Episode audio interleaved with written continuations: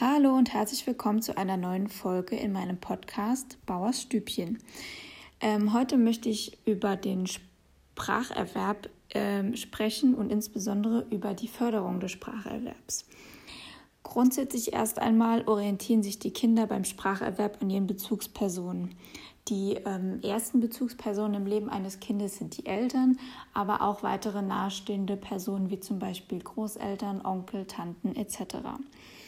Und die Kinder lernen Sprache, indem sie in alltäglichen Handlungssituationen, wie zum Beispiel beim Wickeln oder Tischdecken oder Ähnlichem, gemeinsam in den Dialog mit den Eltern bzw. den Bezugspersonen treten und somit ein Gefühl für Sprache erwerben und die Sprache erlernen können. Wenn die Kinder dann in pädagogische Einrichtungen eintreten, wie zum Beispiel die Kita, den Kindergarten, die Krippe, dann werden auch die pädagogischen Fachkräfte dort zu wichtigen Bezugspersonen für die Kinder, die dann den weiteren Spracherwerb des Kindes auch begleiten und unterstützen. Um diesen Sprachprozess bestmöglich unterstützen zu können, ist es wichtig, dass die pädagogischen Fachkräfte in der täglichen Interaktion mit dem Kind bestimmte Prinzipien berücksichtigen. Und eine ganz wichtige Komponente dabei ist die Grundhaltung, die Pädagogen einnehmen. Und diese Grundhaltung, die kommt schon im Rahmen der Eingewöhnung zutage, indem die Fachkräfte in erste Kommunikationssituationen mit dem Kind und den Eltern treten. Und dort legen die pädagogischen Fachkräfte schon den Grundstein für die weitere Entwicklungsbegleitung. Sie bauen in dieser Eingewöhnung eine positive Beziehung zu Kind und Familie auf.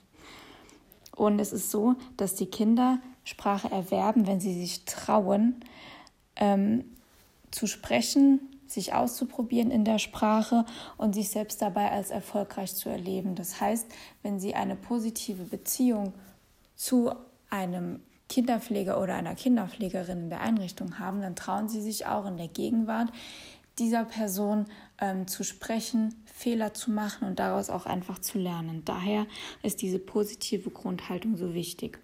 Und die positive Grundhaltung, die besteht an sich nochmal aus 3 Elementen: die Wertschätzung, die Empathie und die Echtheit. Und diese Wertschätzung bedeutet, dass die pädagogische Fachkraft dem Kind mit Achtung, Wärme und Rücksichtnahme begegnet.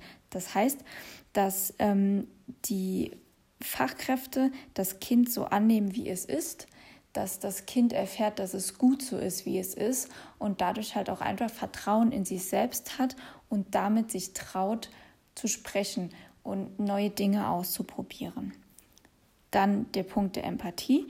Das bedeutet, dass die Fachkräfte sich in das Kind einfühlen und verstehen und versuchen, das Kind zu verstehen.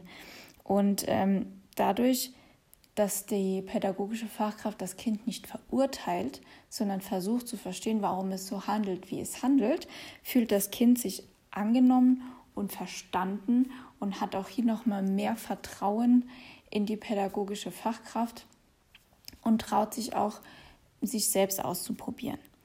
Und der letzte Punkt, das ist die Echtheit bzw. die Kongruenz. Das bedeutet, dass die pädagogische Fachkraft so ist, wie sie ist. Das heißt, dass sie sich in der Gegenwart der Kinder nicht verstellt, sondern dass sie einfach in der Krippe, in der Kita, wo auch immer sie arbeitet, so ist, wie sie auch zu Hause ist. Weil die Kinder merken das nämlich, wenn sich jemand verstellt und sind dann misstrauisch, verstehen nicht, warum die Person sich verstellt und können dementsprechend auch kein Vertrauen und auch keine positive Beziehung zu der Person aufbauen. Und dadurch kann die Entwicklung des Kindes ja auch nicht gut gefördert werden.